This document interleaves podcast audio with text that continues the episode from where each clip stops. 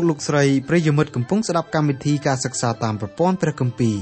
កម្មវិធីរបស់យើងខ្ញុំមានបេតិសមនោយ៉ាងខ្លាំងដោយលោកអ្នកបានចំណាយពេលវេលាដ៏មានតម្លៃស្ដាប់កម្មវិធីរបស់យើងខ្ញុំកម្មវិធីសិក្សាតាមប្រព័ន្ធព្រះគម្ពីរផ្ដល់សារៈប្រយោជន៍ដល់លោកអ្នកឲ្យស្គាល់ព្រះអង្គម្ចាស់និងលូតលាស់ខាងសេចក្តីជំនឿរហូតលោកអ្នកអាចបង្កើតផលផ្លែជាប់លាប់ថ្វាយព្រះអង្គម្ចាស់បាន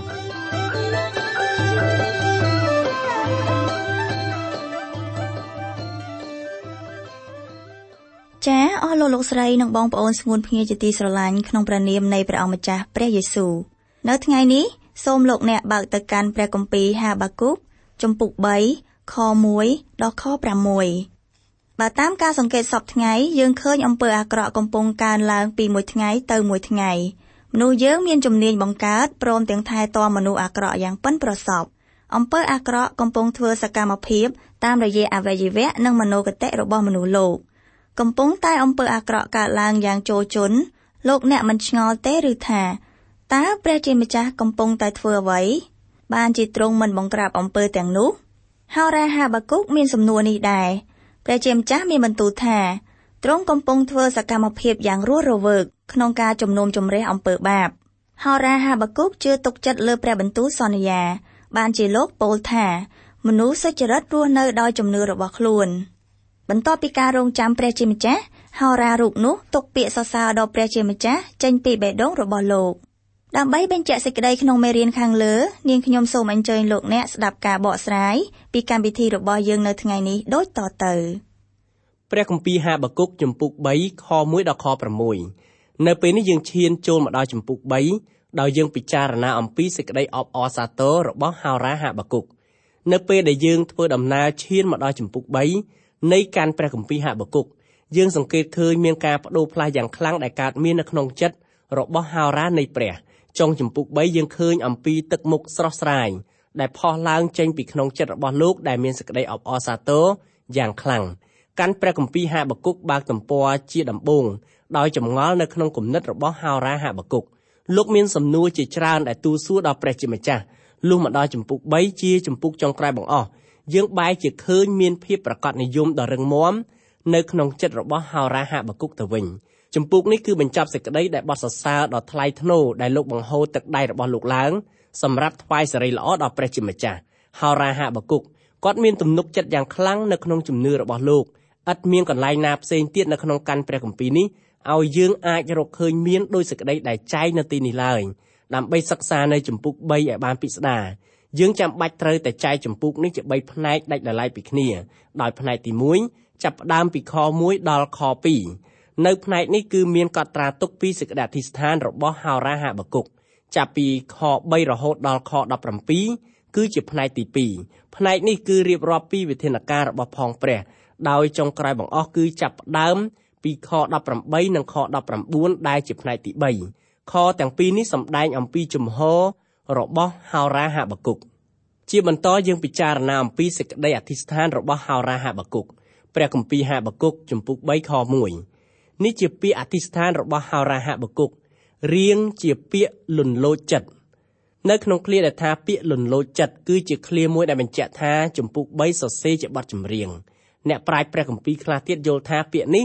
គឺជាសញ្ញាមួយនៅក្នុងអក្សរភ្លេងដែលណែនាំឲ្យអ្នកលេងឧបករណ៍ត្រូវប្រគំ ឲ្យមានភាពលន់លោចចិត្តចំណែកឯអ្នកប្រាជ្ញព្រះគម្ពីរខ្លះទៀតក៏យល់ថាពាក្យនេះគឺជាឧបករណ៍ភ្លេងមួយប្រភេទអ្នកកត់ត្រាទុកនៅក្នុងកាន់ព្រះគម្ពីរទំនុកដំកើងក៏បានប្រើពាក្យនេះនៅក្នុងគម្ពីរទំនុកដំកើងចំពុក7ផងដែរឯកម្មវិធីរបស់យើងវិញយើងហ៊ានធ្វើការសន្និដ្ឋានថាពាក្យនេះគឺជាពាក្យសម្រាប់ប្រើនៅក្នុងផ្នែកដូតន្ត្រីហោរាហបគុកគាត់សរសេរនៅបទអធិស្ឋានរបស់លោកជាកំណាព្យភាសាហេប្រឺ រីឯកំណាព្យកាបឃ្លោងនេះទៀតសោតគឺជាបទចម្រៀងដែលសរសើរដល់ព្រះជាម្ចាស់យ៉ាងខ្ពង់ខ្ពស់ជាទីបំផុត។ខ្លឹមសារនៅក្នុងចម្ពោះ3សបញ្ជាក់ឲ្យយើងឃើញថាមានការបដូរផ្លាស់នៅក្នុងជីវិតរបស់ហោរាហបគុកផ្ទាល់តើហេតុអ្វីបានជាមានការបដូរផ្លាស់ខ្លាំងម្ល៉េះនៅក្នុងជីវិតរបស់លោកលោកចាប់ផ្ដើមសំណេរដោយសំណួរដែលលោកបានទូលសួរដល់ព្រះជាម្ចាស់បន្ទាប់មកលោកបានធ្វើដំណើរឡើងទៅដល់កន្លែងខ្ពស់មួយ ដើម្បីអធិស្ឋានរងចាំចម្លើយមកអំពី ផងព្រះយេហូវ៉ាដែលអត់ធ្មត់ក្រោយមកទៀតព្រះជាម្ចាស់ទ្រង់បានប្រទាននៅចម្លើយដល់លោកនៅចំពោះសំណួរទាំងបានបានដែលលោកហាបាគុកបានទូលសួរដល់ព្រះជាម្ចាស់លុះដែលបានទទួលចម្លើយទាំងអស់នឹងហើយចិត្តរបស់លោកក៏កើតមានសេចក្តីសុខយ៉ាងសុបតែម្ដងចំណែកឯភ្នែករបស់លោកវិញក៏បានភ្លឺច្បាស់ឡើងពោលគឺមិនស្រអាប់ដោយពីកាលមុនទៀតទេ ដូច្នេះព្រះគម្ពីរហាបាគុកចំពុក3គឺជាអត្ថបទចម្រៀងចម្រៀងនេះយើងអាចហៅថាជាចម្រៀងប្រពៃណីរបស់សាសហេប្រឺក៏អាចថាបានពីព្រោះចម្រៀងប្រពៃណីរបស់សាសនេះភាគច្រើនគឺប្រគំដោយ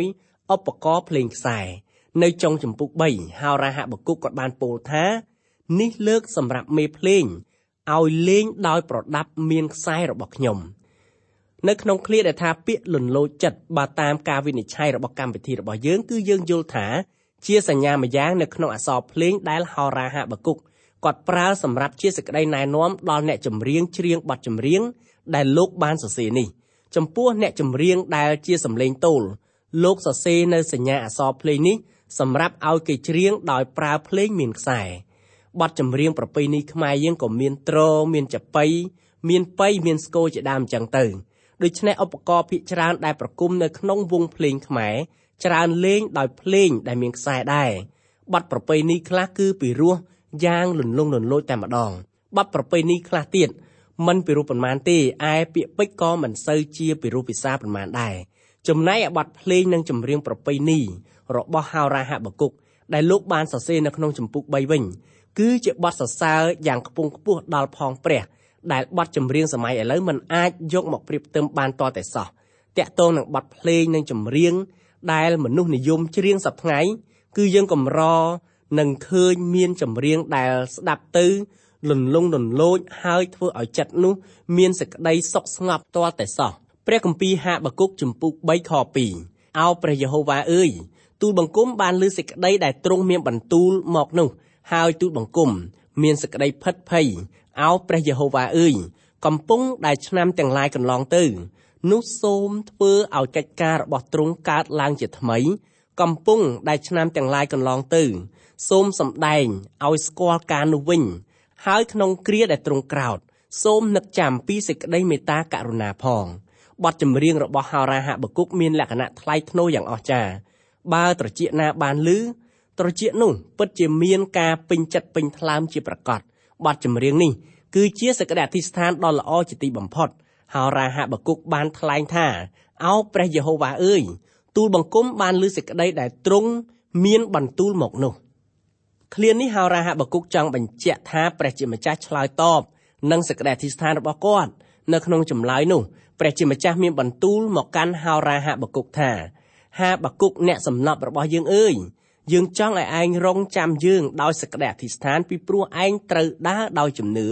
ឯងត្រូវទុកចិត្តដល់យើងយ៉ាងសុខជាទីបំផុតឯងបានសួរយើងថាតើយើងរវល់ធ្វើអ្វីបានជាមិនខាត់ខាំងមិនឲ្យរាជរបស់យើង ប្រព្រឹត្តអំពើបាបដូច្នេះយើងកំពុងខាត់ខាំងរាជរបស់យើងមិនឲ្យធ្វើបាបហើយឥឡូវនេះយើងកំពុងរៀបចំមហានគរមួយ គឺជាមហានគរបាប៊ីឡូនដែលមានជាតិខាល់ដេរស់នៅជាមួយផង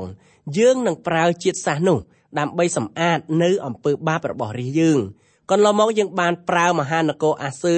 ឲ្យសម្អាតរាជរបស់យើងដែលរស់នៅ ក្នុងនគរអ៊ីស្រាអែលភាគខាងជើងសាសអាសឺគឺជាដំបងនៃសេចក្តីក្រោធរបស់យើង ចំណែកឯសាសយូដាយើងប្រើសាសបាប៊ីឡូនដើម្បីសម្អាតអំពើបាបរបស់ពួកគេដែរ លុះយើងប្រើសាសបាប៊ីឡូនរួចហើយ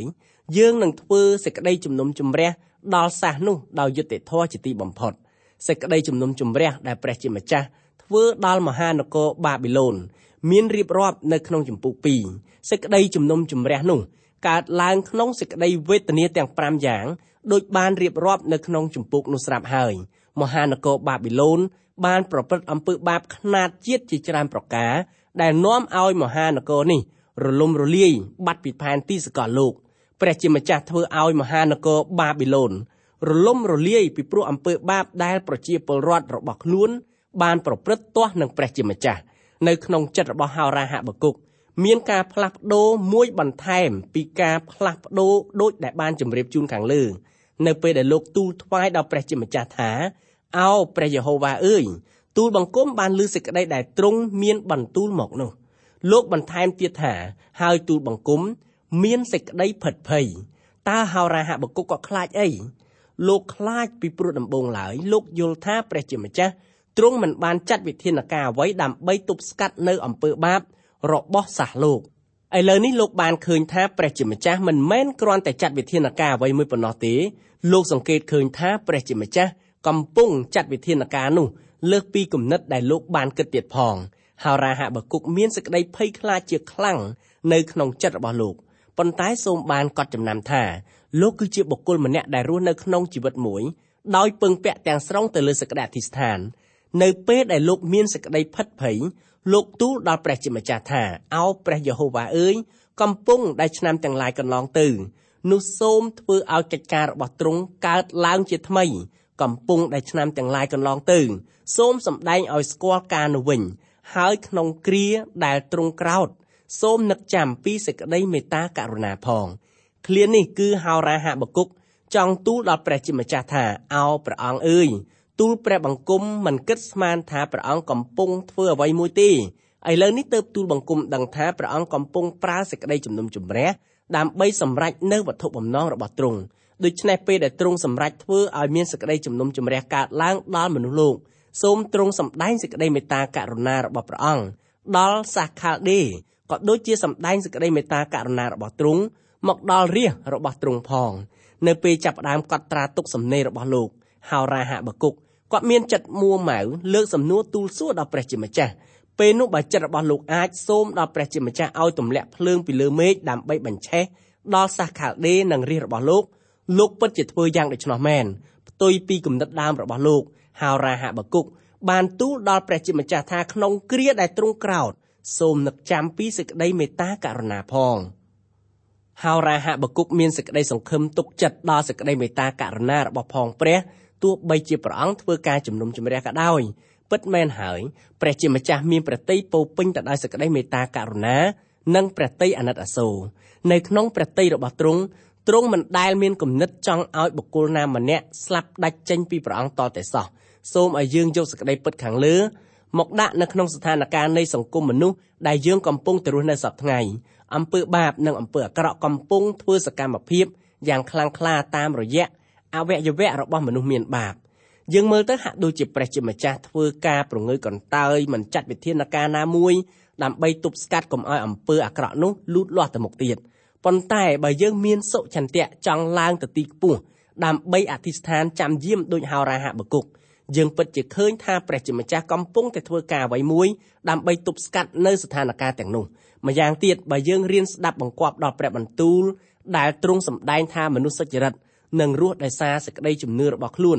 យើងអាចរស់ដោយទុកចិត្តលើព្រះជាម្ចាស់ថាទ្រង់កំពុងតែគ្រប់គ្រងស្ថានភាពសពថ្ងៃនេះពេញកណ្ដាប់ព្រះហស្ថរបស់ទ្រង់ឥតមានកន្លែងណាមួយដែលធូររលុងទេ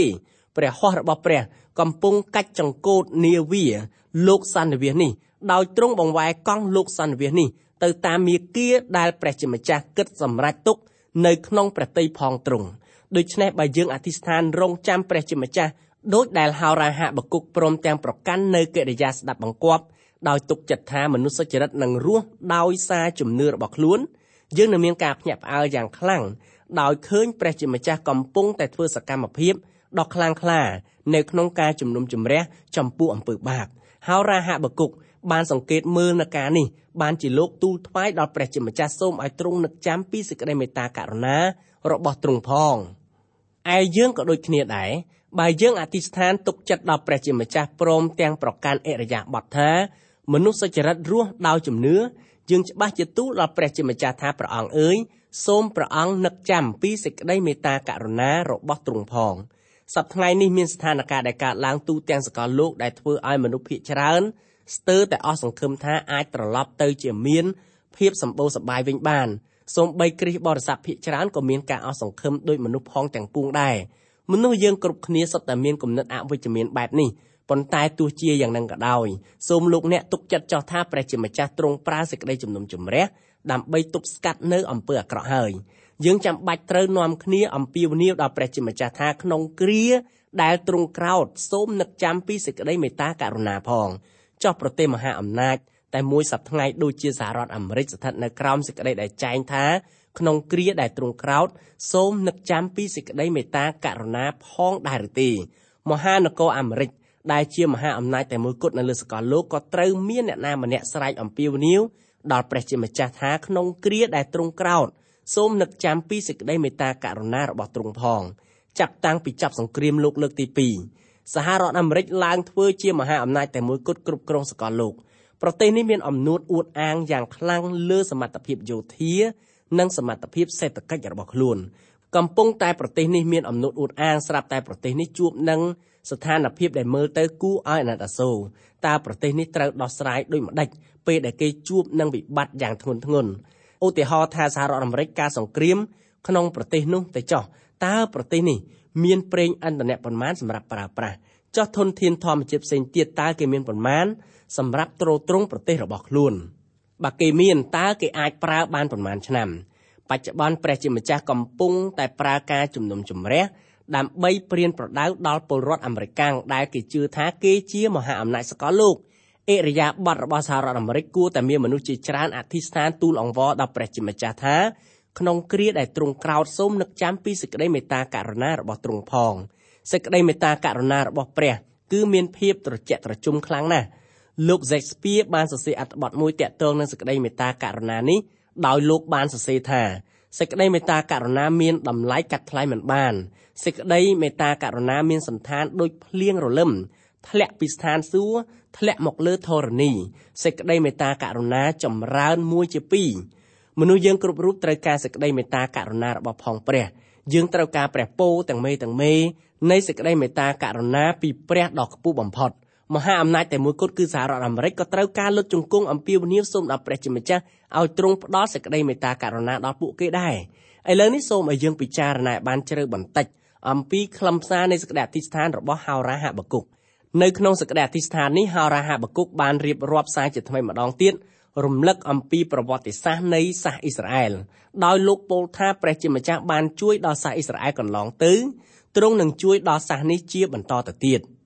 យើងត្រូវទុកចិត្តដល់ព្រះជាម្ចាស់ដែលទ្រង់បានធ្វើការមួយជីវិតយើងកន្លងទៅ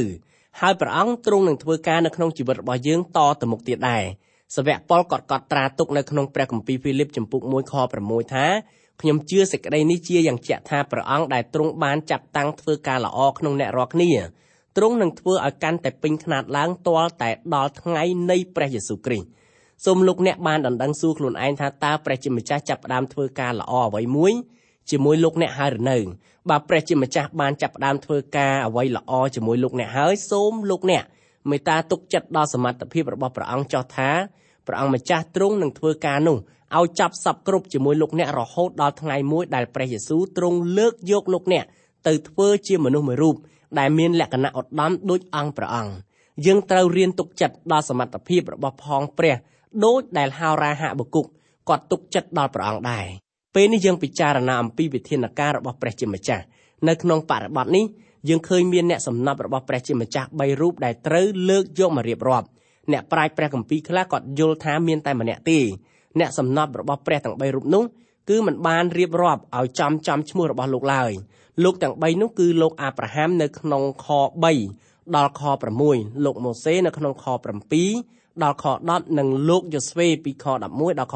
15ចំណែកឯអ្នកប្រាជ្ញព្រះគម្ពីរជាច្រើនរូបទៀតយល់ថានៅក្នុងអត្ថបទនេះមានតែលោកម៉ូសេមួយរូបគត់គឺពីខ3រហូតដល់ខ10នៅក្នុងព្រះគម្ពីរហាបាគុកចំពុក3ខ3ព្រះទ្រង់កំពុងយាងមកពីថេម៉ាន គឺព្រះដ៏បរិសុទ្ធទ្រង់យាងមកពីភ្នំប៉ារ៉ាន បងអង្គសេរីល្អនៃទ្រង់បិទបាំងផ្ទៃមេឃហើយផែនដី បានពេញដោយសេចក្តីសរសើរដល់ទ្រង់ថេម៉ានគឺជាសាយដំរីឯប៉ារ៉ាន គឺជាស្រុកភូមិមួយដែលស្ថិតនៅក្នុង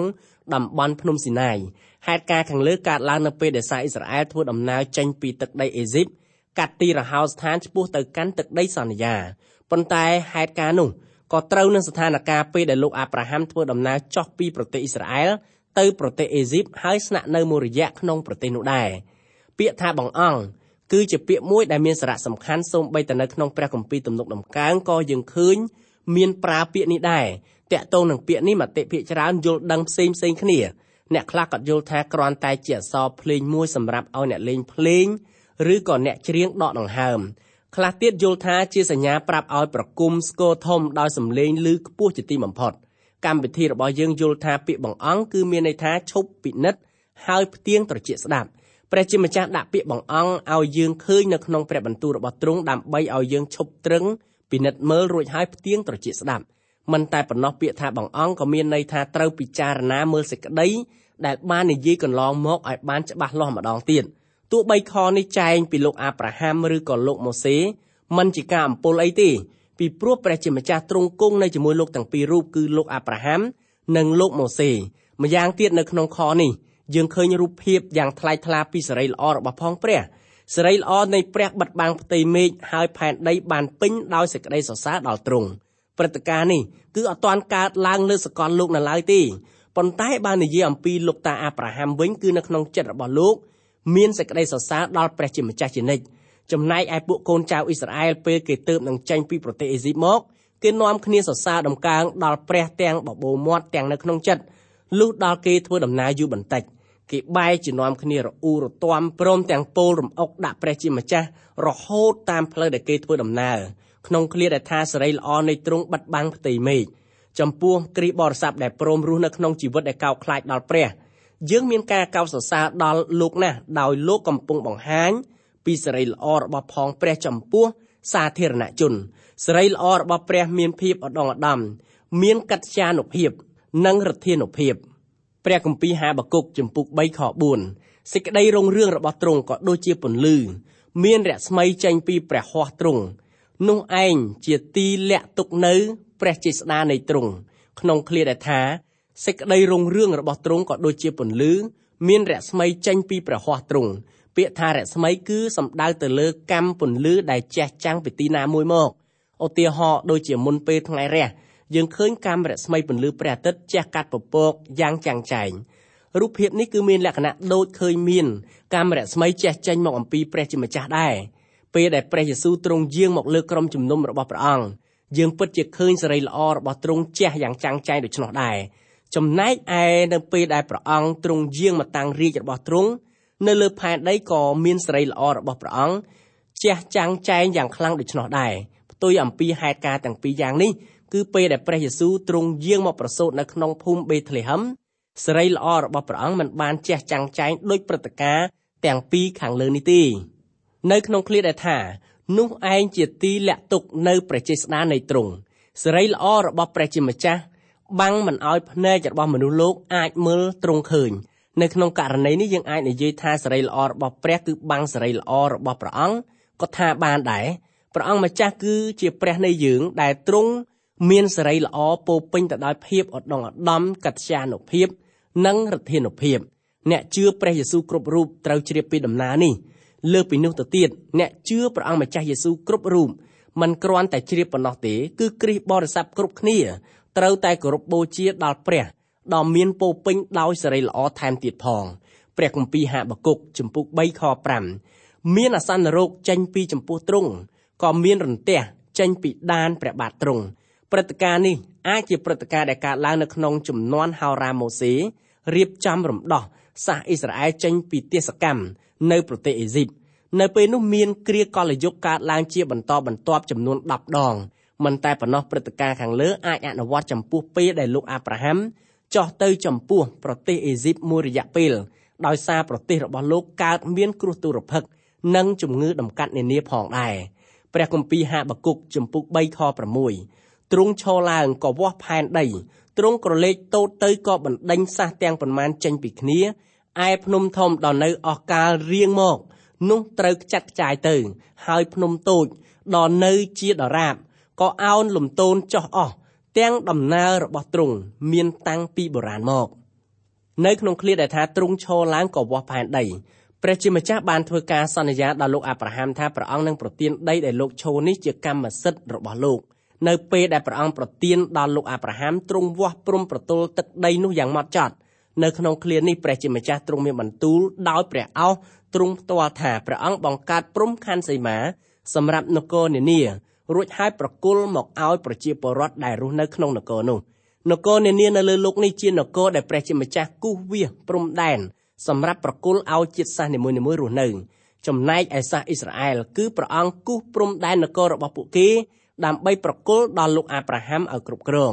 ព្រះបន្ទូលរបស់ព្រះជាម្ចាស់ត្រង់ចំណុចនេះគឺមានលក្ខណៈរុងរឿងថ្លៃថ្លាខ្លាំងណាស់ក្នុងឃ្លាដែលថាទ្រង់ក្រឡេកតូតទៅក៏បណ្ដេញសះទាំងប៉ុន្មានចេញពីគ្នា ឯភ្នំធំដល់នៅអស់កាលរៀងមកនោះត្រូវចាក់ចាយទៅហើយភ្នំតូចដល់នៅជាដរាបក៏អោនលំទោនចោះអស់ទាំងដំណើររបស់ទ្រង់មានតាំងពីបុរាណមក ដើម្បីឲ្យបុគ្គលម្នាក់ស្គាល់ផ្លូវរបស់ព្រះជាម្ចាស់យើងចាំបាច់ត្រូវធ្វើការស្វែងយល់ពីសមត្ថភាព ដែលយើងអាចធ្វើបានអត្ថបទខាងលើគឺជាបទចម្រៀងដែលមានខ្លឹមសារដ៏ជ្រាលជ្រៅជាទីបំផុត ពេលនេះយើងសូមស្លេះការសិក្សាកាន់ព្រះគម្ពីរហាបាគុកត្រឹមតែប៉ុណ្ណេះសិនទម្រាំជួបគ្នាសាជាថ្មីម្ដងទៀតសូមព្រះជាម្ចាស់ប្រទានពរដ៏ធំអស្ដំដល់អស់លោកអ្នកបងប្អូនគ្រប់គ្រប់គ្នា